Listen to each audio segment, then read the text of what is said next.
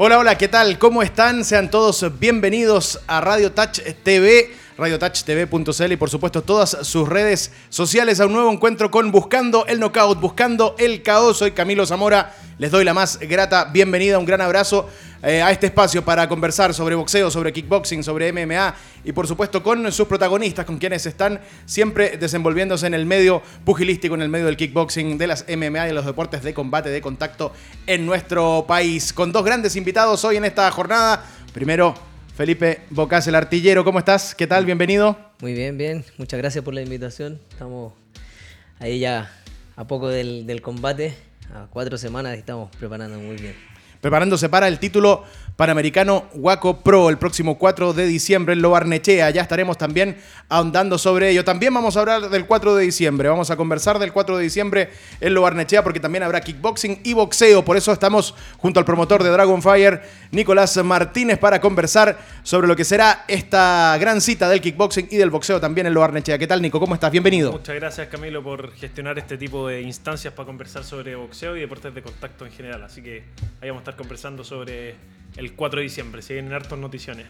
Hay bastantes noticiones. Eh, están eh, con muchas ganas, me imagino, ya de, poder estar sobre el ring los boxeadores, de poder eh, dar el vamos a, ese evento, una cita, luego de esta pandemia que no ha permitido tener eventos constantemente, ¿no? Uf, ha sido durísimo, la verdad que al rubro de los gimnasios, al rubro del, del evento de espectáculo deportivo en general, ha sido bastante difícil. Las medidas del plan paso a paso son bastante restrictivas, así que estamos haciendo eh, un gran esfuerzo para, poder llevar adelante esta velada después de bastante tiempo sin veladas pugilísticas en Chile, así que eh, hasta el momento está saliendo todo bien y vamos a, vamos a ir de poquitito armando, ya van quedando un poquitito más de tres semanas. Buenísimo. Como siempre, por supuesto, estamos eh, junto a R2B Fight y también a Rival Boxing Year. pero vamos a comenzar con R2B Fight, que es un eh, grupo de profesionales eh, multidisciplinas que están trabajando para mejorar y por supuesto también para colaborar con los deportes de contacto en nuestro país. Quieren profesionalizar los deportes de contacto en Chile, darle visibilidad y por supuesto también generar mayor cantidad de eventos. Tratar de profesionalizar esto que es un arte, esto que es un deporte, una disciplina, disciplinas que tanto amamos y con las que tanto nos apasionamos eh, en, en, nuestras vidas. Eso es R2B Fight, un grupo de profesionales trabajando para los deportes de contacto en nuestro país. Y antes de iniciar la conversación, por supuesto, quería agradecer. Eh, estamos en radiotouchtv.cl, eh, también en YouTube, en Facebook y por supuesto también eh, a lo largo de Chile en varias fanpages y también otros canales y radios. Por ejemplo, Temuco Televisión, Iquique TV, Arica TV, estamos en Cool TV de Valdivia en eh, Nativa TV, Talca, La Serena, Coquimbo, Vértice TV, Puerto Montt, Región de los Lagos, Sur de Chile, Radio El Salar, Iquique, Alto Hospicio, Pozo El Monte, Radio América TV en Coquimbo, Goza TV de Mundo y TV8 de Concepción. Así que de verdad, desde el primer capítulo de Buscando el Knockout a, este capítulo número 2, ya estamos llegando además a toda esta alianza de Radio Touch TV. Y vamos a iniciar la conversación con eh, Felipe el Artillero Bocas. Eh, ¿Cómo estás de cara a este mm, desafío, a este título panamericano Waco Pro ante el argentino Arce? Eh, la verdad que estoy bastante confiado en lo que vengo entrenando, con, todo mi equipo, con todos mis compañeros, con, los chicos de Dragon, también con los chicos de, hasta con mis alumnos que me estoy preparando. Eh, me siento tranquilo, es un Arce es un rival muy duro, yo ya, ya lo he visto muchas veces pelear, hemos peleado en los mismos eventos, nos hemos topado, nunca hemos competido obviamente, pero sí nos hemos topado, yo me ha tocado ver peleas desde abajo y, y él también a mí. No, él también peleó en WGP, también peleó en todos los eventos de Argentina, simple vez que yo peleé. Entonces, estoy confiado y firme con la preparación que llevo. Mi preparación física está muy fuerte. Eh, está muy concentrada y, especificada a lo que voy a hacer en el combate, buscando ahí unos golpecitos de knockout. Y también con la ayuda del boxeo que, me brindan los chicos de Dragon Fire y, con el resto que mi equipo, con Iván Galás, eh, Víctor Valenzuela también que estuvo hace poco acá. Y nada, feliz, feliz, estoy, me siento bien preparado, creo que todo este tiempo también de pandemia bueno, previo a mi combate también, que fue en junio, eso me dejó un poco más motivado para poder seguir compitiendo y para poder retomar el ritmo después de lo que fue la pandemia. Entonces, vamos bien, vamos bien. Ahora afinar detalles lo que queda de, del mes para el 4 de diciembre.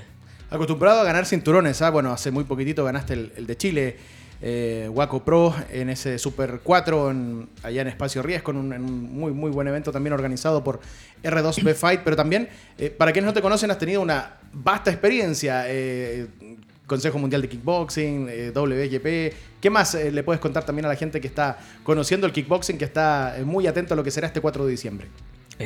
Bueno, en mi carrera deportiva, sí, grandes títulos. Bueno, el WKC, que es Consejo Mundial de Kickboxing, que una de las grandes federaciones en el mundo. Logré salir campeón mundial en el 2019.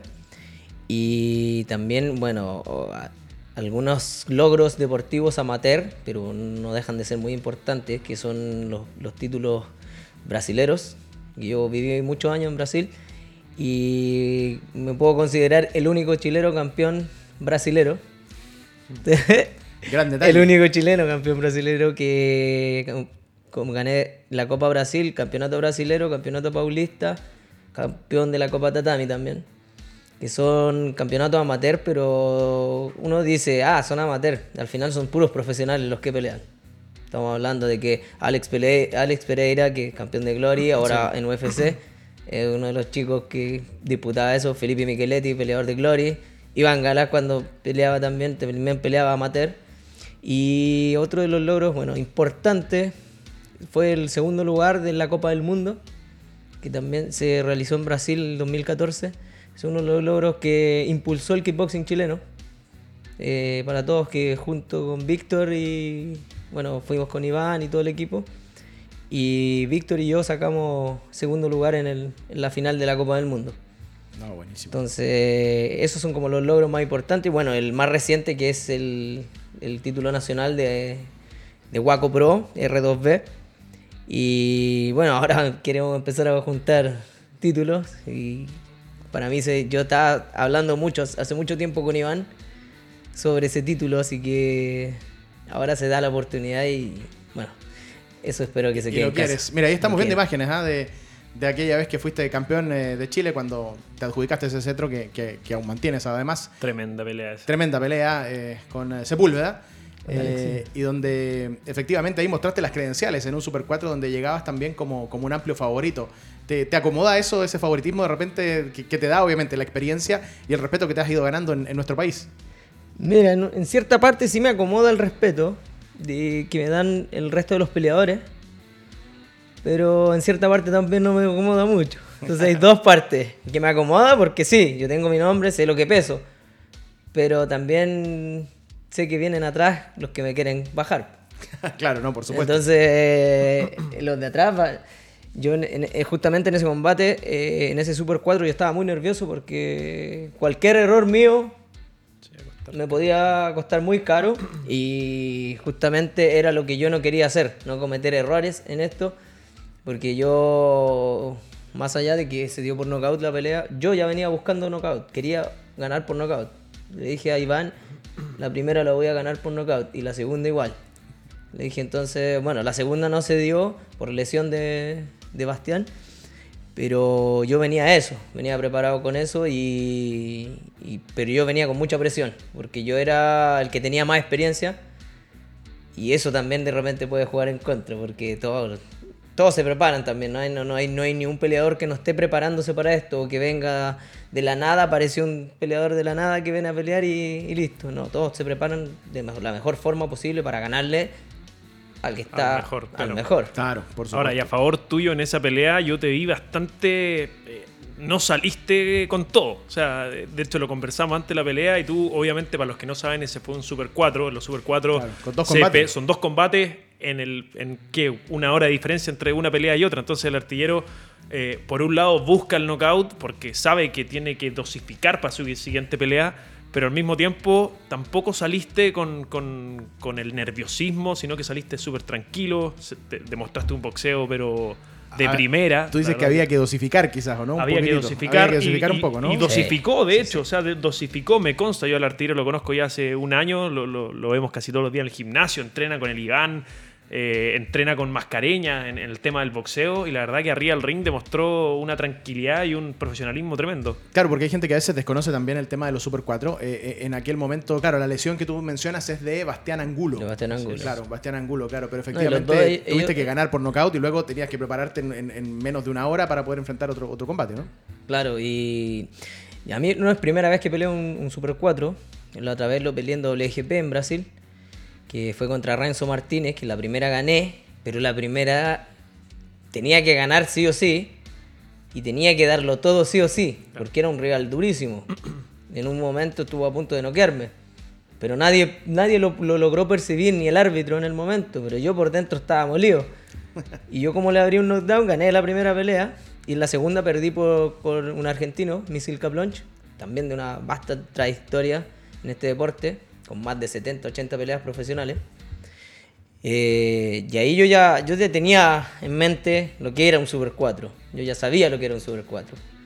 Y, y claramente lo, que, lo, que, lo primero que fui a hacer, o lo primero que iba a hacer, era dosificar. La primera pelea era eso. Para mí, yo, yo le decía a Nico, lo, lo hablamos antes, lo hablamos con Iván, dije, yo voy a salir tranqui. Casi no pateé, Casi no usé las piernas. Creo que tiraste dos patadas. Dos, tres patadas, con suerte. Claro, mucho Una por round. Salí a boxear porque, sí, confiaba mucho en mis manos, pero no me quería lesionar. No quería tener las piernas, porque ya Alex me estaba pegando las piernas y me estaba machucando un poco las piernas. Y yo dije, no, voy a tener que boxearlo. Y ahí lo empecé a acelerar un poco. Ya cuando vi que le quebré la nariz, dije, ahora lo voy a apurar. Y, y dije, aquí se va a terminar que ya quiero terminar esta pelea, no por mm, no por, por, querer ser malo, no, quiero terminar esta pelea porque quiero pasar a la segunda y estar tranquilo. Entonces salí entero de esa pelea, salí sin dolores, sin, sin lesiones, nada, todo tranqui. No, buenísimo. Además, una, una gran performance que te dio el título de Chile. Nicolás Martínez. Los guantes ayudaron mucho. Los guantes ayudaron también. los guantes rival. Eh, Nicolás Martínez, eh, Estará em, Felipe Bocas ante Arce, estará también eh, Valenzuela ante Dágata. Habrá cuatro combates más eh, de kickboxing profesional y también habrá boxeo profesional el 4 de diciembre. ¿Cómo se está trabajando? ¿Cómo se está avanzando en ese evento? Hay gente que escribe, pregunta por, por las entradas y hay gente muy ansiosa que quiere ver kickboxing y boxeo profesional el 4 de diciembre. Yo para hacer un resumen súper cortito, eh, la gente yo creo que no se imagina lo difícil que es hacer una velada de boxeo hoy en día, sobre todo con las restricciones del plan paso a paso. Pero tenemos un equipo multidisciplinario que estamos trabajando en conjunto con R2B, en, conjunto con los muchachos de Dragonfire. Eh, somos mucha gente pujando detrás. Está el presidente de la Comisión Nacional de Boxeo Profesional, don Luis Valenzuela. Está por el otro lado el MinSal, está por el otro lado el MINDEP, el Ministerio de Deporte. La verdad que es un conjunto, es una sinergia de gente trabajando en pos de un proyecto que hasta hace muy poco no se había hecho. Se hizo una velada en el, eh, en el Temuco. Y, el, de Yanquiwe, que lo hicimos nosotros. Claro. Mira, la última. la última exactamente. La última velada antes de pre-pandemia la hicimos nosotros en el título latino de la Organización Mundial de Boxeo de Andrés. Eso fue el 14 de marzo del 2020 cuando salió esta normativa, este plan paso a paso, que la pandemia, dijimos, durará un mes, dos meses. Bueno, aquí estamos, llevamos dos años de, pandemia. Eh, con mucho esfuerzo con Luis Cruzat en Yanquiwe y en la municipalidad de Yanquiwe hicimos una, una velada entre Junior Cruzat y eh, el chico de Juan Jiménez, la, Máquina Jiménez. la máquina Jiménez. Y la verdad que Junior demostró su, su talento, su profesionalismo, la hizo súper cortita, diciéndolo vulgarmente. Eh, después de eso, en el mes de marzo, nosotros realizamos la velada en la Municipalidad de Los Arnestea. La velada era un día sábado, estábamos en fase 3, por ende podíamos hacerlo, lo íbamos a hacer sin público. Y de un día a otro, el día miércoles, eh, el ministro París dice que hay restricción a fase 2, por ende fin de semana eh, toque de queda, no podíamos hacer, movimos el evento completo de un día sábado, un día viernes y salió.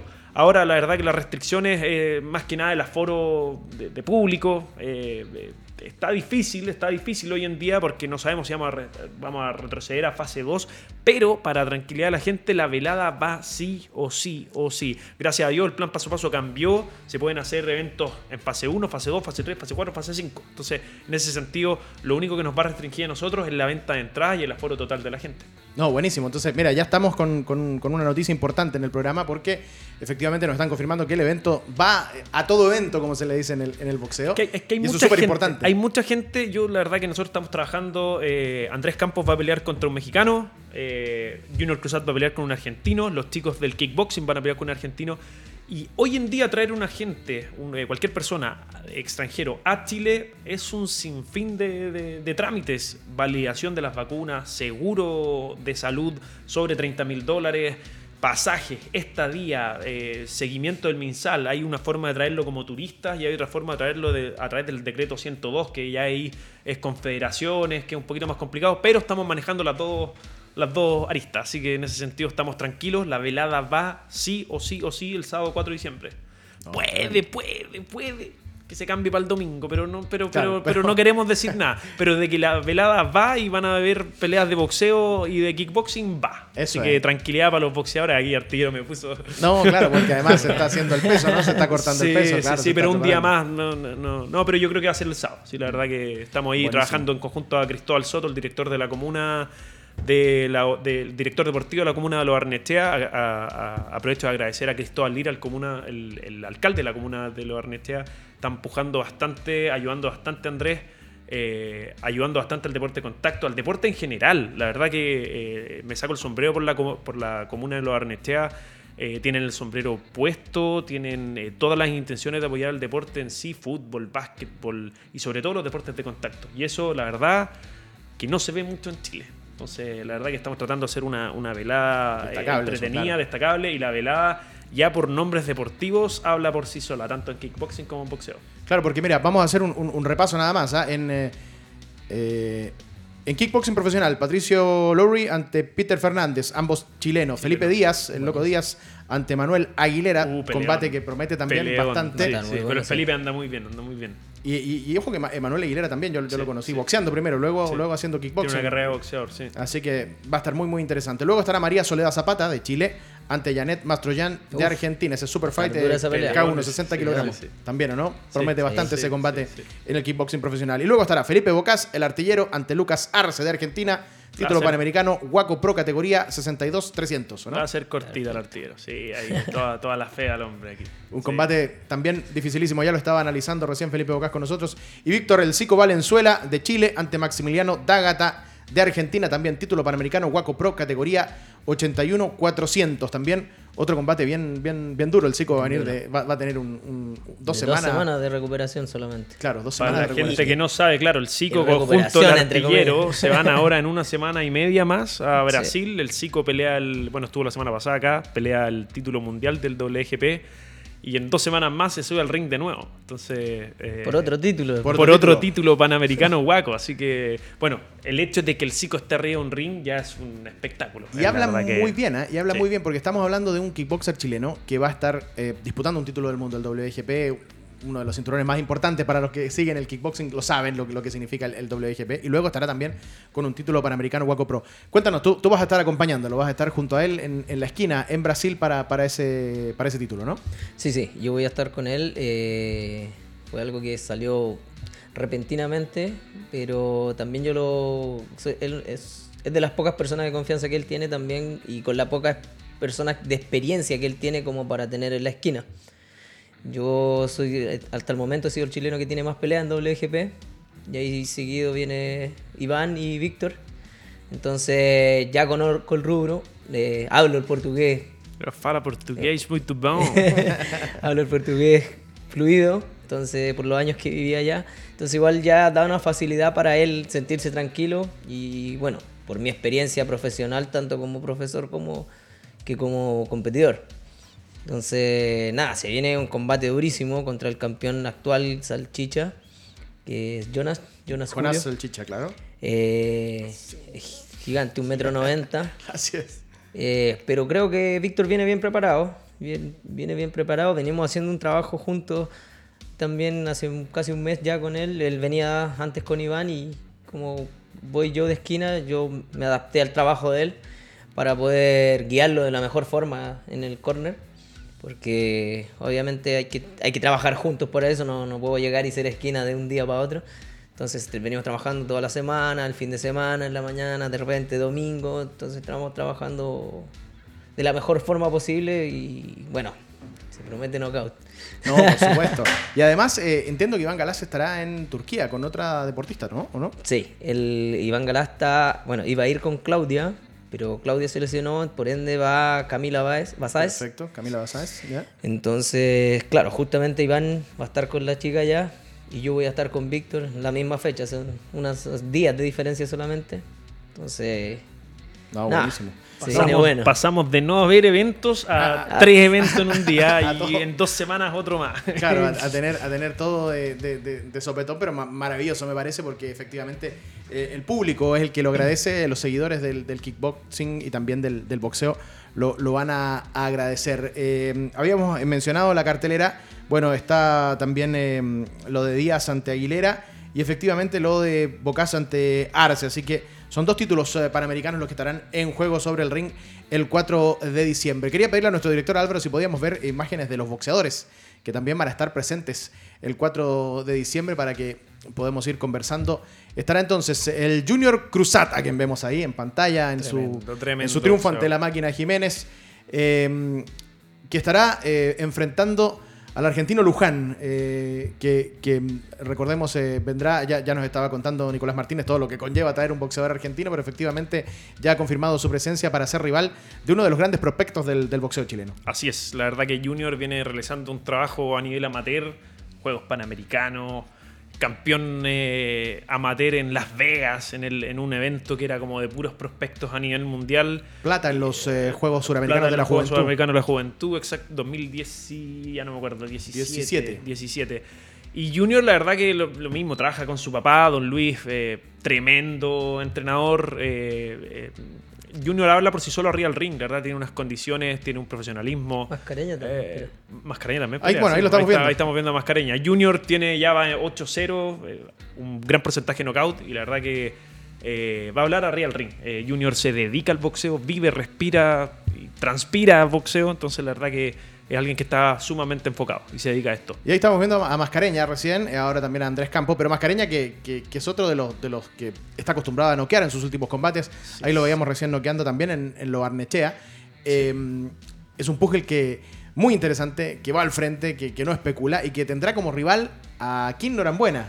Tremenda Uf. pelea, la verdad que ya Se se, logró. tiene- se logró, se, Se logró, salió, salió la pelea. salió la pelea, la verdad que Se habló. Eh, en el medio chileno, eh, eh, yo no voy a hablar mal de nadie, pero la verdad que hay mucha gente que no le gusta pelear con otra, con algunos boxeadores. Se puede llegar a entender que quieran cuidar su récord, qué sé yo, pero es sumamente difícil para uno como promotor representar a estos tres boxeadores en Chile que para mi gusto, no para mi gusto, finalmente el récord lo avala y, su experiencia a nivel internacional lo avala, son los tres mejores chilenos en, en la actualidad, junto con Pancora, se puede sumar, junto al ruso quizás, pero la verdad que eh, encontrarle rivales a estos chicos cuesta y cuesta mucho, te suben el precio, no quieren pelear, te dicen que no, te dicen que están enfermos, finalmente el, el King Norambuena, a quien agradezco la verdad haber aceptado la- la pelea, Finalmente salió, llegamos a un acuerdo económico, llegamos a un acuerdo de fecha y la verdad que se viene el King. Ya se tiraron ahí un par de comentarios en, en- redes bien. sociales. Ya calentaron el combate. ya Y tú vi, sabes eso. que la- la- los pesajes de mascareña son entretenidos, pero ya está advertido, ya no puede. La verdad que Ramón está, está en este minuto, está en España. Eh, a- aprovecho de agradecer, la verdad que la gestión eh, de, te digo al tiro, es que no, no, no se me puede ir. eh, Él está en. Barcelona. Él está en Barcelona, pero en este minuto está en España. Él está en el gimnasio de Boxer Club. Él está a cargo, la encabeza Javier Pardo. Y todo el contacto lo hizo Rodrigo Díaz. Es un chileno erradicado allá. Él estuvo en un gimnasio en Barcelona, en Gallego Prada. Y posterior ahora está en Madrid, que va a estar las últimas tres semanas antes de la pelea. Eh, Ramón se venía el día 1 de noviembre a Chile para hacer las últimas 3, 4 semanas de, de entrenamiento acá. Pero pasa que en España levantan una piedra y sacan a 20 boxeadores, a diferencia de acá. Claro. Entonces, la verdad que está con sparring de, de mucha experiencia. eh, está haciendo sparring con un chico que es 20-0. Pelean Dazen en, ahora el 3 de diciembre. Tiene, tienen un seguimiento a nivel boxístico en España. Yo te diría que es bastante parecido a lo que hay en Chile. Viene un boom. Hubo una época 70, 80 donde había mucho, se fue apagando. En España ven el boxeo un poco como un deporte violento, pero ahora se está sacando ese estereotipo al igual que acá en Chile. Pero Mascareña viene, creo yo que en su mejor versión. Mascareña tiene un récord 12-1, eh, perdió contra una de las grandes prospectos del boxeo mexicano y incluso cuando perdió noqueó hizo un knockdown Mascareña. O sea, eh, a eso, viene. La verdad que Mascareña viene a un nivel superlativo a mi gusto. creo yo que ahora está en el pic de su carrera y nos va a mostrar su mejor versión, sobre todo con dos meses de entrenamiento en el, en el primer nivel. Claro, y bueno, y de su rival podemos hablar que viene llegando desde Estados Unidos, donde hizo varios combates, donde estuvo junto a Renato García eh, haciendo su carrera, eh, donde incluso eh, logró, logró un, triunfo por, por, los puntos, luego también un par de, de, derrotas bien, bien contundentes, pero efectivamente... Con gente de mucho nivel. De mucho nivel, y además viene con, con ese nivel que era lo, lo, que mencionaba también el artillero, de conocer el, medio extranjero, de, de, conocer esa exigencia, así que se promete un, un muy buen combate entre Kim Norambuena de Talca y...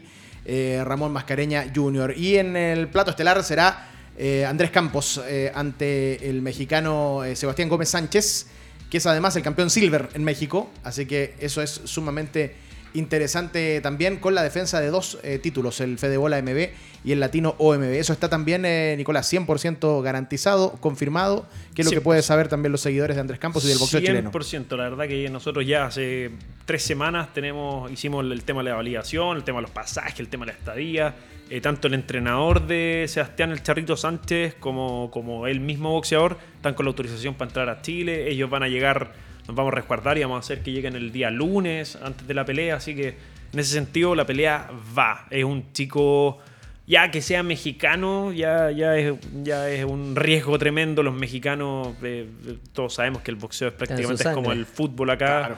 Eh, no dan un paso atrás. Este chico tiene peleas en Inglaterra, en Estados Unidos, en, escenarios importantísimos contra Walter, el que peleó contra la Aguja González, contra Rosales, ex campeones mundiales, campeones en la actualidad mundiales. La verdad que es un riesgo bastante, bastante grande, pero, pero tenemos al Andresito en su mejor versión. Así que Campos eh, físicamente, yo me saco el sombrero, está hecho un demonio, boxísticamente está en su pick y de aquí y nos está demostrando que va para arriba, va para arriba, va para arriba. Entonces, la verdad que es, una tremenda pelea, es un tremendo riesgo, porque un chico, el, mexicano es un noqueador, de 13 peleas ganadas, tiene 10 por nocaut. Y las últimas dos. Y las últimas dos por ganadas por nocaut en el décimo round. Por ende, eso te dice que el, chico llega muy eh, completo físicamente. Entonces, eh, es un riesgo, pero como yo les digo a los chicos, ustedes son la elite de Chile y van a pelear de aquí en más con la elite del mundo. La única forma de avanzar, la única forma de seguir en este, en este proceso de, crecimiento es pelear con alguien mejor que tú. Eh, tiene que tener un mejor récord que tú, tiene que ser alguien mejor que tú, para que cuando tú le ganes, así te mides. O sea, si queremos pelear el título mundial, la única forma es pelear contra gente mejor que uno. Cuando pelea el título mundial, no, te vas a enfrentar contra un, contra un boxeador de, la medianía. Así que en ese sentido eh, va, a estar, entretenida esa pelea. Ya hay una táctica técnica de combate bastante, bastante trabajada. Hay, mucho trabajo físico, sobre todo trabajo de recuperación. Eh, la verdad que Andrés le, tenemos cargas físicas importantísimas que el cuerpo humano en condiciones normales no aguanta. Entonces está con. Eh, de verdad, suena, suena medio como exagerado, pero, pero de verdad, está con cámara hiperbárica, con, con kinesiólogos, sesiones diarias, porque la verdad que la carga de trabajo que está eh, es fuerte, fuerte. Así que vamos a ver la mejor versión. Oh, buenísimo. Y están también eh, algunas personas escribiéndonos eh, ahí a Rodrigo Espinosa. Muchas gracias, Rodrigo, por los saludos. Eh, José Sánchez Ramos, Pato Lucas. Grande Pato Lucas. a comentar bastante un poco, dice, para lo que viene. Bueno, él también estará muy pronto con algún desafío específicamente contra el Tigre Palma. Febrero. En febrero, 19 de febrero. Título de Chile en la categoría Pluma. Em, también para Rodrigo Marcel Castillo Flores, muchas gracias y saludos, dice a todo el equipo. Hay gente que nos pregunta, eh, así como estábamos hablando recién de los rivales y, de, mm, Mascareña, de Campos eh, y también del Junior Cruzat, eh, pregunta por Mastroyan, por Arce y, por Dagata. ¿Qué podemos decir también de quiénes serán nuestros rivales forasteros para los kickboxers nacionales en ese evento? La verdad, yo los conozco a todos. conozco por mi experiencia, yo tengo muchísimas peleas en Argentina. De hecho, hice casi toda mi carrera profesional en Argentina más que en Chile. Chile tengo muy pocas peleas profesionales, sino más en Brasil y en Argentina. Entonces, Maestro Juan, sí, es una chica un poquito más alta que Sole. Creo que sí es una rival que le acomoda a Sole, porque Maestro Juan viene mucho también del, del Muay Thai. Del- en Argentina se vivió mucho el Muay Thai un tiempo y todos peleaban Muay Thai. Y hay escuelas que, que mantienen eso.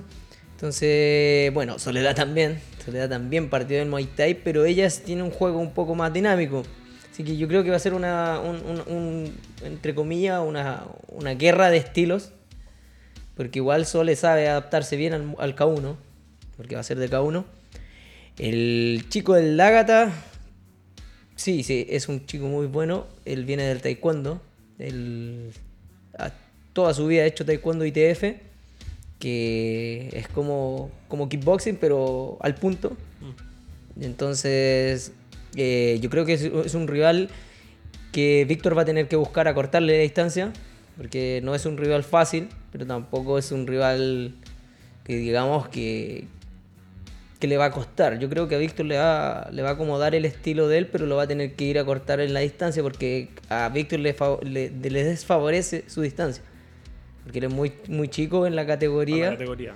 Pero también es muy fuerte para la, es como entre comillas un Tyson en esa categoría. Sí, es la misma altura de Tyson y casi lo mismo de peso. Entonces, tampoco. No creo que sea una pelea que le cueste mucho.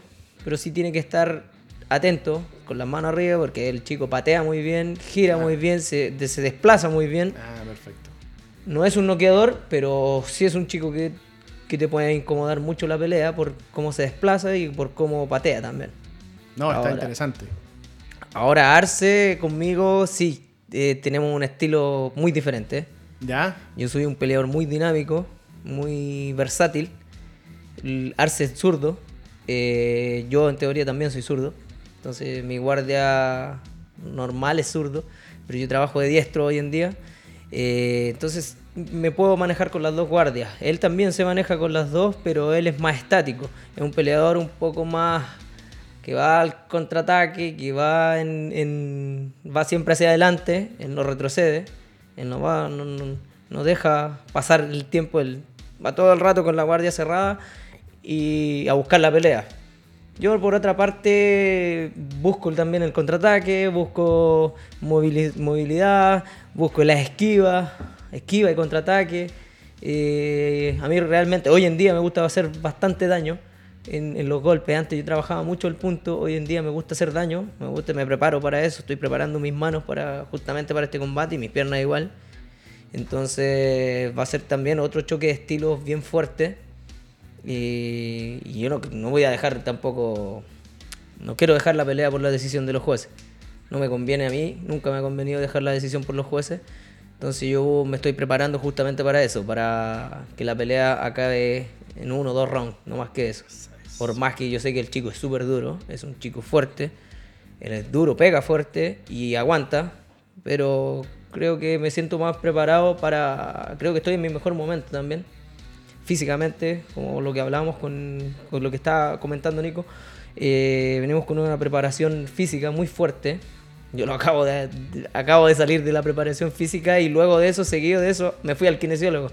Entonces, a la recuperación, después de la, de la preparación física. Entonces, sí, son preparaciones físicas que no cualquier persona va a aguantar. De hecho, ya estaba como en la quinta serie y quería morirme y le dije al técnico, no, hagamos seis. Me dijo, no, va a ser ocho. Ah, 8. Wow. Y yo le dije, bueno, vamos. bueno, sí, hay que ir. Entonces, yo creo que el tema de la pelea va a ser un tema muy físico y de fuerza. Mi pelea va a ser una, por- aparte que es por título, son a 5 rounds. No es, no es fácil mantener 5 rounds boxeando y pateando. ¿ya? Entonces, va a ser una pelea que el físico lo va a dominar. Va a ser con, con un combate con mucho desgaste. Con mucho Eso desgaste. es, claro. Ah, eh, Entonces serán em, combates a tres rounds, lo- los, que, los que van a estar sin título en juego, a cinco, lo- los dos de ustedes, eh, tú con, con Valenzuela. Y, y luego serán 8 de Junior, 8 de Mascareña y 10 de Diez Andrés de Campos. Andrés Campos, sí. Eh, la gente pregunta por, por- por las entradas. Muy pronto me imagino eh, se va a publicar dónde se va a poder comprar eh, los tickets para la preventa, me imagino presencial. obviamente. Así es, la verdad que eh, el plan paso a paso habla del 60% del aforo máximo permitido en el local donde se va a hacer el evento. Estamos buscando, la- ya tenemos el local, pero estamos buscando agrandarnos de, de- de locación y para por ende agrandar el aforo máximo permitido. Entonces, si nos caben 2000, poder meter 1100. Si caben 1000, poder meter 600. Esa, esa es más o menos la idea, pero pero las entradas van a salir eh, entre hoy a las 8 de la tarde y mañana a las Uh, 8 de la tarde. atento. Eh, atentos porque son entradas sumamente limitadas. Como hay aforo bajo, eh, se van a ir en un abrir y cerrar de ojos. Así que la verdad que eh, hay que estar atentos. Vamos a estar en las redes sociales de R2B, de Dragonfire, en cada uno de los peleadores, en TKO Quillón, en boxeadores, en todas las, todas las eh, redes sociales que, que se dedican a, cubrir el deporte de contacto, el deporte de los puños y de las patadas. Ahora con Kick que nos estamos metiendo a poquitito. Eh, sí, van a estar ahí las entradas ya próximamente. Entre hoy día y mañana deberíamos tener un link. Se puede comprar a través del sitio web o bien en, a, a cada uno de los boxeadores se le, se le deposita la plata, como se hace siempre, a los kickboxers, y nosotros le vamos a generar un código QR. Entonces en la entrada, uno, un código QR que cuando tú lo eh, escaneas ya no vuelve a usar, no, no se puede truquear, no empiecen con las copias y cosas así. Por favor.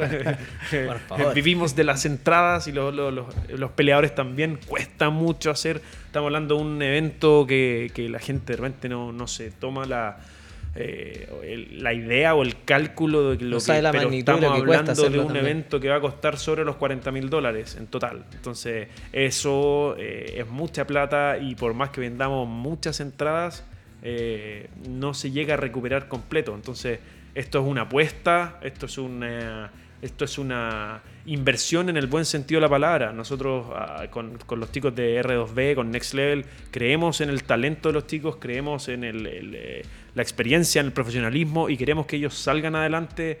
Eh, el artillero tiene una carrera, o sea, imagínate, estamos parados al frente de un campeón mundial.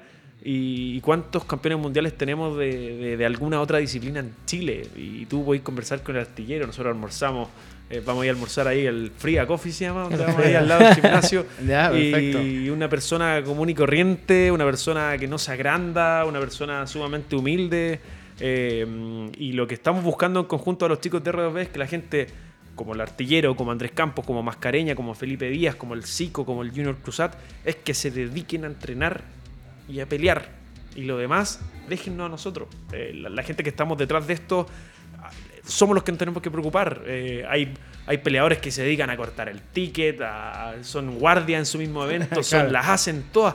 Y eso la verdad que se pierde el foco. Entonces, nuestra misión y, y la, la misión mía y visión a futuro es crear campeones, obviamente campeones del pueblo, campeones que, campeones que le ganen a la vida también, porque cada uno de los peleadores tiene experiencias de vida eh, muy, muy, muy duras, muy fuertes. Ya, ya, ya le ganaron a la vida. O sea, ganarle a una persona al frente con guantes de 8 onzas ya es un mero trámite. Entonces, la verdad que eh, en conjunto con R2B, y, le, agradezco- le- aprovecho de agradecer al Nacho Brecha, a Duarte, al Chipi, a Matías Espinosa. Estamos en conjunto eh, sumando el, deporte del- kick con el boxeo y los, y los eh, planes a futuro son grandes, son de verdad que grandes, son no solamente en Chile, o sea, ya en- llevamos trabajando 8 o 9 meses en conjunto y ya va un título panamericano, ya peleó el CICO en Estados Unidos, Andrés Campos ya peleó en Australia, Andrés Campos ya hizo tres eh, eh, temporadas completas en Las Vegas, eh, tuvo una pelea en Australia, entonces lo que viene a futuro es, un, es una proyección bastante entretenida. La idea es- nuestra es pescar a todos estos peleadores que tienen mucho talento y meterlo en el extranjero, no de relleno como estamos acostumbrados a llevar peleadores eh, hacia el extranjero, sino que por títulos, por títulos importantes. Creemos en las condiciones, creemos en, el talento que tienen, profesionalismo, nos demuestran entrenando, nos demuestran arriba al ring. La verdad que nosotros estamos detrás de, de todo esto, aportando nuestro granito de arena, eh, parte monetaria importante, pero sin la necesidad de retribuir eso, sino que nosotros... eh, lo que queremos es que ellos se dediquen a esto y tener más campeones para Chile. Esa, esa es la idea. Ese es el ideal, por supuesto. Para eso está trabajando R2B Fight. ¿Qué te parece lo que está haciendo R2B Fight? No, tremendo. eh, nos está dando una, una buena vitrina, tanto como el evento, porque el evento, el primer evento salió, tú estabas Brutal, presente, Nico sí. estaba presente. Y quien, quien estuvo sabe que el evento salió muy lindo, salió espectacular, toda la puesta en escena muy bien. Y eso nos da una vitrina y profe- profesionalismo a nosotros mismos. Entonces, nosotros, bueno, en base a eso, tenemos, tenemos mucho, mucha mejor visibilidad desde, desde otros eventos, desde otros países, y no van a decir, ah, tráigame, un- como dijo Nico, tráigame un chileno para cubrir esta pelea. Claro. No, nosotros Eso venimos... se acaba, de aquí en más se acaba. No- ya no vamos a no a sacrificio. gente- No, no, no. Nosotros venimos a ganarle a los que a los que vengan. Y si vamos para afuera, vamos a ir a Lo- ganarle a los que nos Lo conversamos siempre con el artillero. El artillero tiene su categoría, es la de las categorías más bajas de peso. Por ende, Japón le viene como anillo al dedo. Y yo estoy convencido, o sea, Luego, de, de luego, hecho, luego. luego. luego, estoy convencido que el- al, al artillero tú lo llevas a Japón y no tiene absolutamente nada que envidiarle a ningún japonés. Y le vamos a ir a pegar a todos los japoneses y, y te vamos a sacar campeón mundial de nuevo. Y así va a ser. Si, si la convicción está, el trabajo, el profesionalismo está. Y el apoyo ahora de, de- de gente seria, de gente nueva, la verdad que somos, somos pura gente joven, con la cual nos hemos echado un poco un, un par de par de gente del boxeo antiguo encima, pero la verdad que yo más que enemistarme o, o pelearme con unos con otros, yo trato de sacar lo mejor de cada uno, de la experiencia de la gente y aportar nuevas ideas. Eh, esa, esa es la idea, la verdad que todos los peleadores van a, van a, van a dar que hablar de aquí al corto mediano plazo. Es el ideal, por supuesto. Y eh, también queremos eh, hacer otra de nuestras menciones eh, comerciales, por supuesto, porque estamos en la compañía de Rival Boxing Year, por supuesto, productos del boxeo, guantes espectaculares, que ahí también los tenemos en nuestro estudio, productos pensados por boxeadores, eso es lo más importante, y que puedes encontrar y buscar, adquirir a través de Instagram en tienda-dragonfire, o también, por supuesto, si no quieres hacerlo a través de internet, puedes hacerlo aven- eh, en Avenida, Avenida Osa, Osa, 1460 La Reina, ¿no? La si es que quieres Metro Príncipe de Gales. en- en- de forma presencial, ¿no? Metro Príncipe de Gales, el, el gimnasio Dragonfire, en el primer eh, piso te va a atender o el Tony o el Camilo. Y tenemos desde guantes, teníamos, eh, eh, ¿quién habrá sido el genio que se trajo? tenemos desde 35.990 hasta 200.000 pesos, pasando por guantes básicos, intermedios, medianos, profesionales. Tenemos guantes de boxeo, tenemos guantes para kickboxing, tenemos vendas, tenemos cabezales, tenemos sacos, tenemos protectores inguinales. eh, y como tú dijiste en la mención, Born from a Boxing Mind, nacido de la mente de un boxeador. El, dueño por- de esta empresa. claro. el, el dueño de esta empresa es Russ Abner, Abner que es el eh, Kutman de Basil Lomachenko, de Usyk. Eh, él fue entrenador, él fue boxeador, entonces la verdad que él, cada uno de los de los eh, guantes o de los implementos de boxeo o de kickboxing que hace, lo hace en base a la experiencia que él ha tenido en, en el mundo del boxeo. Así que es Ah, buenísimo. importante. Así que ahí está también eh, Rival Boxing Gear acompañándonos en este programa, buscando el KO, buscando el knockout. Usa Rival también usted, ¿no? Sí. También para el centro de entrenamiento necesito usar de este tipo de guantes. Me Tengo otros auspiciadores también, pero Muy bien. Pero, el artillero ocupa rival, hay que decirlo, hay que decirlo. Bueno, eh, eh, quería reiterarles, ¿sabes? estamos a través de radiotouchtv.cl en YouTube, en Facebook y también en los fanpages de Temuco Televisión, Iquique TV, Arica TV, Cool TV de Valdivia, Nativa TV, Talca, La Serena, Coquimbo, Vértice TV, Puerto Montt, región de los lagos, en el sur de Chile, Radio El Salar, Iquique, Alto Hospicio, Pozo El Monte, Radio América TV en Coquimbo, Goza TV, Mundo y también TV8 de Concepción. Así que ahí estamos eh, sumando eh, más pantallas para Buscando el KO. Ya estamos ok en Zoom, Álvaro. Perfecto, ¿no? Estamos ahí eh, esperando nuestra conexión.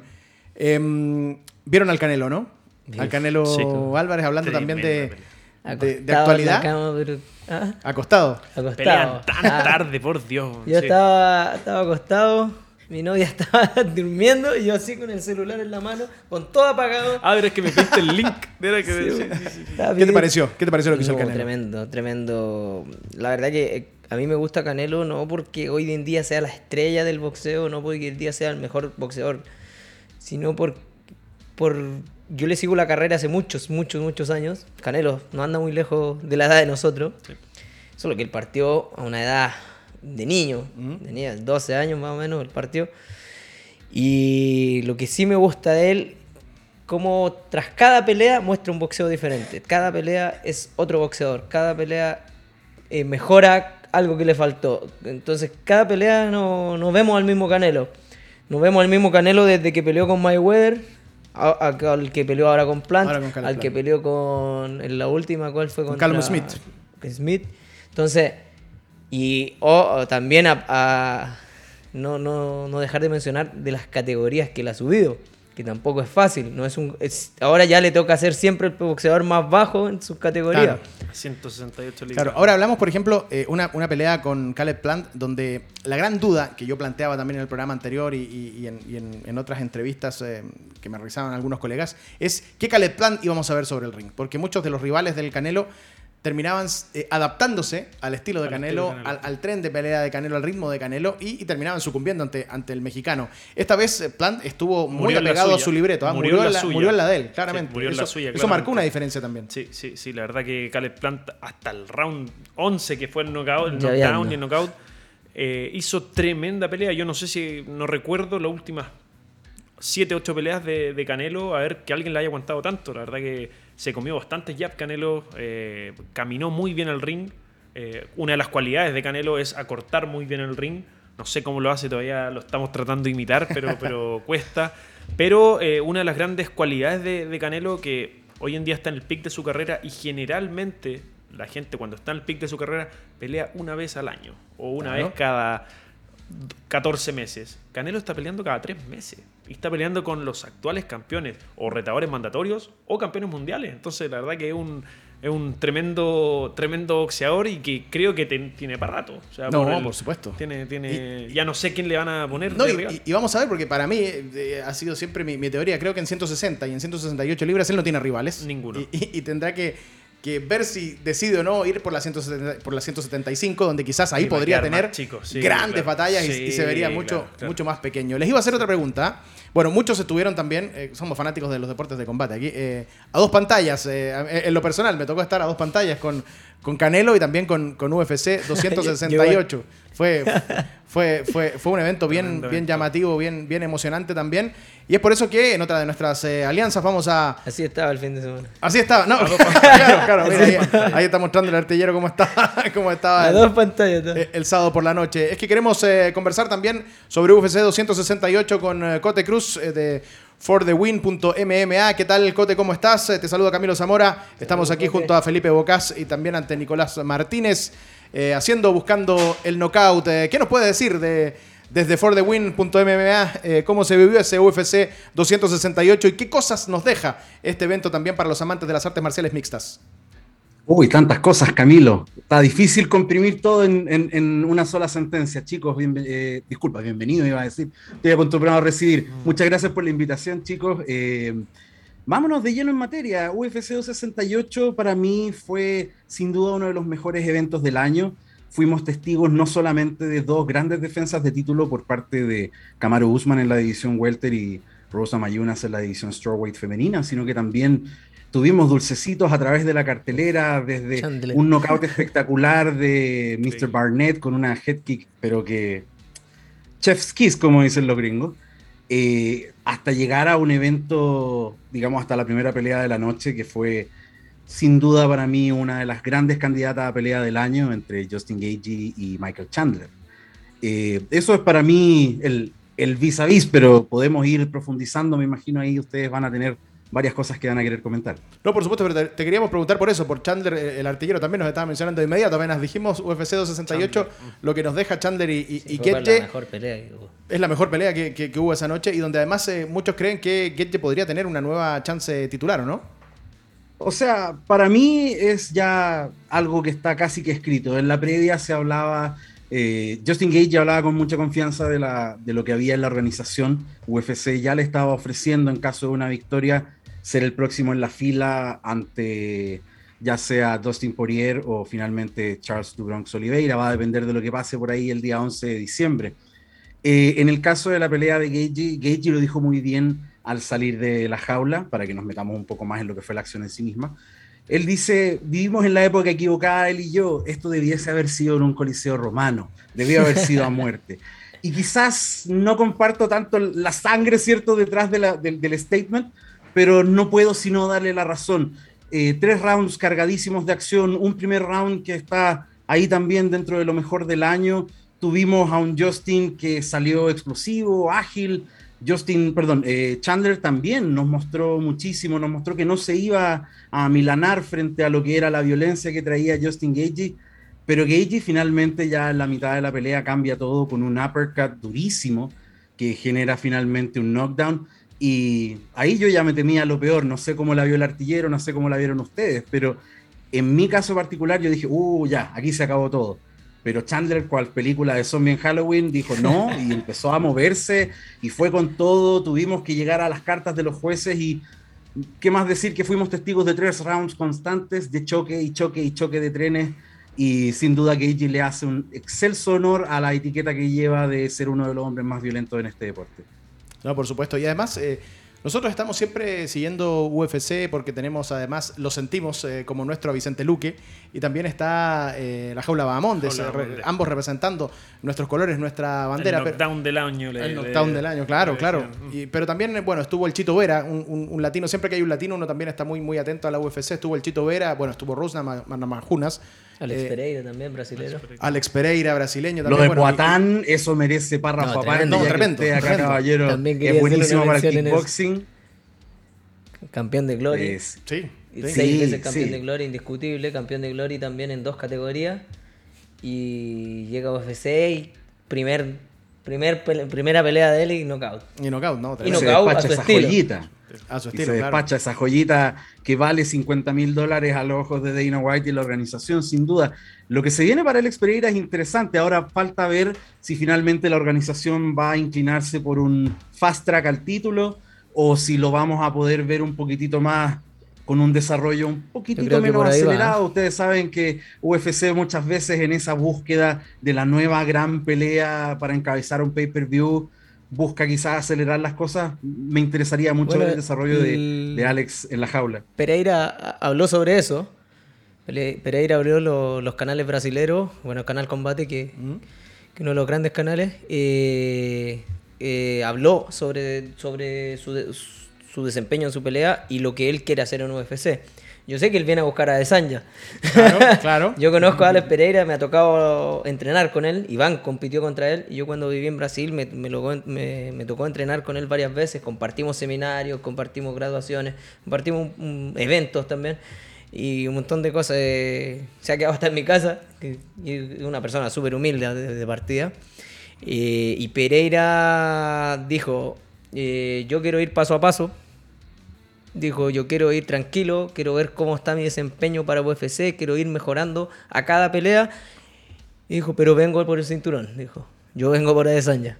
No, buenísimo. Bueno, el peleador propone, pero... el único que ha noqueado también. El promotor dispone. Pero, pero, en UFC Dana White dispone. Claro, Dana White dispone. Nos quedan todavía algunos minutos. Queríamos preguntarte por lo de Namayunas, también por, por, lo de Usman. Eh, ¿cuál, cuál, cuál es el balance que crees que deja también ambas performances? Mira, cortito, porque como nos alargamos un poquito en lo, de, lo del brasilero, rápidamente lo de Chito Vera, que se nos quedó en el tintero, fue soberbio. Tuvo la oportunidad de enfrentar a una leyenda como Frankie Edgar en su casa, bajo los rumores de que quizás esta podía ser la última pelea de Frankie Edgar. Eh, hay que darle respeto al ex campeón. El ex campeón se mostró muy preparado, pese a la veteranía, llegó con 40 años a imponerse el primer round en términos de striking, pero a medida que fuimos avanzando, Chito encontró sus momentos, supo cortar bien la jaula, supo acorralar muy bien a Frankie y a través del trabajo de tips constantes a la zona media, finalmente establece la noción de que ese es el trabajo y finalmente en el tercero nos sorprende yendo un poco más alto, ¿cierto? Y generando un pequeño cover, un pequeño homenaje a lo que fue Anderson Silva en su momento. Así que muy bien lo de Chito, se, se encumbra ahora a posibilidades de meterse ahí contra alguno de los del top 5 y una vez que ya te metes con el top 5 empiezas a hablar de cosas más grandes, así que se vienen cosas interesantes para el ecuatoriano.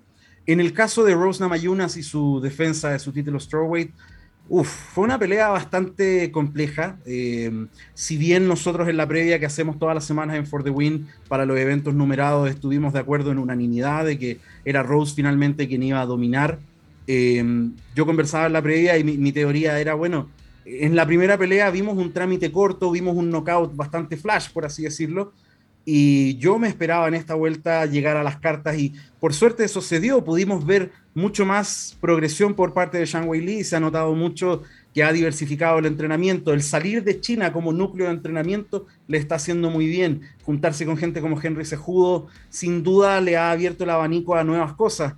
Y eso se notó. Pudimos ver que llegó al suelo con mejor contundencia, pero hay algo que hablábamos también en la previa y que hay que siempre tener presente que la campeona vigente, una de las cartas que la trajo al baile fue finalmente su capacidad de trabajar desde la espalda en el suelo. Entonces, yo considero que fue una justa decisión Creo que Rose ganó la pelea, podemos entrar a definir ahí y nos vamos a las cartas de los jueces. Si, si lo pensamos bien, esto fue una decisión dividida y, los puntajes estuvieron bastante repartidos. Yo tengo a Rose ganando eh, tres rounds. Así que, ¿qué me parece a mí? Me parece que Rose Namayunas se merece un buen descansito. Dice que vuelve por ahí por abril. Eso da tiempo a la división para perfilarse un poco y entender qué es lo que se viene. Está por ahí en el horizonte de Jessica Andrade, no se sabe todavía lo que va a pasar con otra conocida, me imagino acá el artillero, que es eh, Joanna John Jadrich, que viene ahora en un periodo de descanso y se rumorea que quiere volver por la plata indicada. A mí me parece que lo correcto sería tener una nueva encontrona entre la polaca y Zhang Wei Li para definir cómo avanza la división. Muy bonito eso sería. es lo que creo respecto a eso. Sería espectacular. Sería espectacular. Y en el caso de, de Usman, hay, quienes a mí me preguntan, colegas de otros deportes, ¿es humano Usman? ¿No es una alien? muchos preguntan. está fuera, está fuera. Está, de, fuera de, serie, ¿eh? planeta. Eh, eh, es una calidad superlativa lo de Usman. Yo quizás quiero ser un poco más cauto. Eh, el, el fan de los deportes de combate tiene un problema constante que es el, recency bias, esto de estar muy aferrado a lo que pasa recientemente y decretar eso que sucedió recientemente como lo más grande que hemos visto. Somos, tenemos memoria de pez dorado a veces, como dice Ted Lasso. Entonces, es complicado. Yo creo que Kamaru Usman sin duda tiene un lugar asegurado dentro de la parte alta de la división welterweight a nivel histórico. No me atrevo a meterlo en la charla de los más grandes de todos los tiempos todavía, pese a que sí tiene, hoy en día si miramos el papel, tiene grosos argumentos para poder estar considerado entre los tres, mejores de la división a nivel histórico. Para mí personalmente eh, falta todavía camino. Hay, mucho que, decir. Me gusta George St. Pierre como el, más grande de todos los tiempos, todavía por sobre eh, Usman. Ahora, en lo que refiere a la pelea, en lo que refiere a Usman la noche del sábado pasado, me atrevo a decir que estamos viendo la consecución de un hombre que se creyó el cuento. Tenemos a un Usman que cuando nosotros lo vimos acá en Chile, él todavía estaba trabajando para esa escalada, ¿cierto? Que le iba a permitir a llegar a eh, desafiar por un título. Eh, hoy vemos a un campeón cómodo en su piel, ¿cierto? Con el cinturón al hombro, sin ninguna preocupación más allá de, bueno, ¿cuál es el siguiente cheque? ¿Cuál es el siguiente gran desafío? Digo esto con, con, con la mejor expectativa, porque hablar de plata, ¿cierto? Estábamos para, enganchar lo que, lo que hablaban ustedes antes sobre Canelo, que se le viene a Canelo. Usman es uno de los que está ahí mirando y dice, oye, me gustaría probarme con el campeón. Dana White lo descarta, Canelo se ríe ahí, piolita, pero sería interesante ya que estamos un poquitito plagados. No sé cuál es la opinión de ustedes como hombres del boxeo y del kickboxing, qué es lo que sienten ustedes con estos crossovers múltiples que hay.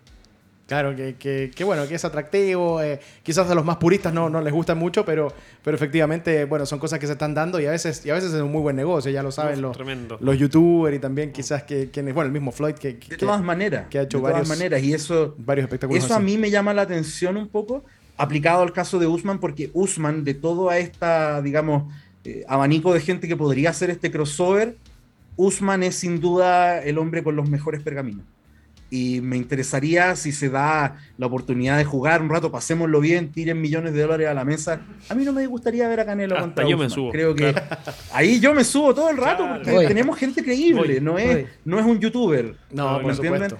No, claro. Ahora, claramente. Para efectos de la pelea, creo que lo que se notó más allá de la dominancia del campeón en 170 libras actualmente es que, bueno, la cantidad de horas que se comparten en el octágono, el hecho de sangrar juntos, el hecho de hacer dinero juntos, porque en la previa, ustedes lo saben muy bien, parte importante de cuál es el beneficio final a la hora de que nos bajamos del ring tiene que ver con lo que hacemos acá con el micrófono antes.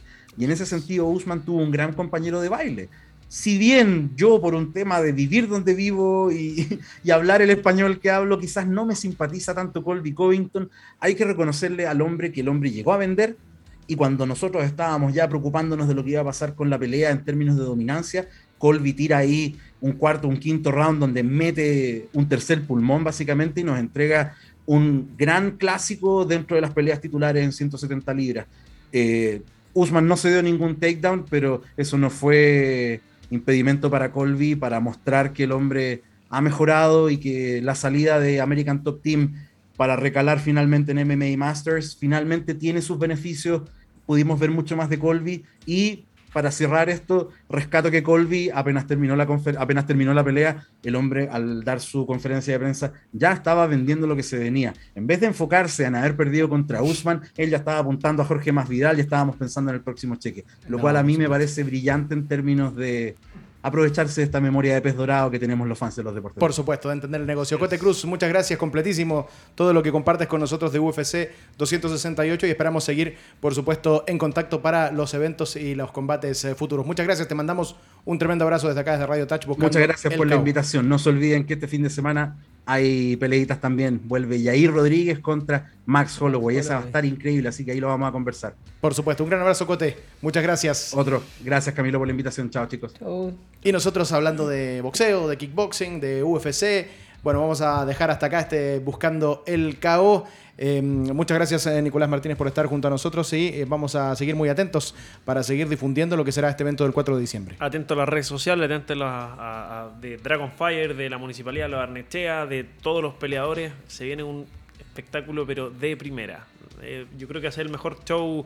Vamos a mezclar dos disciplinas con muchos campeones en Chile y las vamos a juntar en una pura noche. Así que atento a las redes sociales, que se vienen las entradas presenciales y se van a acabar en un par de minutos. Muy rápido, claro. Eh, artillero, eh, bueno, a continuar con la preparación. Me imagino que también tus seguidores, los seguidores del kickboxing, están muy expectantes de lo que será el próximo 4 de diciembre. Eh, sí, bueno, agradecer también la invitación de la radio. Y tremendo programa, bonito el programa. Y nada, también me sumo a las palabras de Nicolás. se viene un evento tremendo. Yo que lo voy a sentir en la piel como peleador les digo que el show sí ya está garantizado. No somos cual, no lo digo jactándome, pero no somos cualquier peleador lo que van a estar arriba del ring. Y eso se va a demostrar. Entonces, atento a las redes sociales que se viene espectacular este evento. Va a ser el mejor en muchos años. Así es. Muchos años. Y el siguiente será y El siguiente, será. Así es. Así que agradecido y nada. Atento nomás. Por supuesto, muchas gracias Felipe Nicolás. Muchas gracias a todos ustedes por escribirnos, también por estar atentos a este programa, este espacio para los deportes eh, de combate, de contacto en nuestro país. Muchas gracias, por supuesto, también a Boxing Rival Year y también, de verdad, un gracias eh, de corazón para el apoyo de R2B Fight en la creación, en la generación de este espacio para los deportes de contacto en nuestro país y también, por supuesto, para sus protagonistas. Así que, por supuesto, un gran abrazo a R2B Fight y estaremos en contacto hasta un próximo Buscando el KO la próxima semana, todos los martes a las 16 horas aquí en RadioTouchTV.cl. Soy Camilo Zamora, me despido. Muchas gracias, a no bajar los brazos, tampoco la guardia. Chao, chao.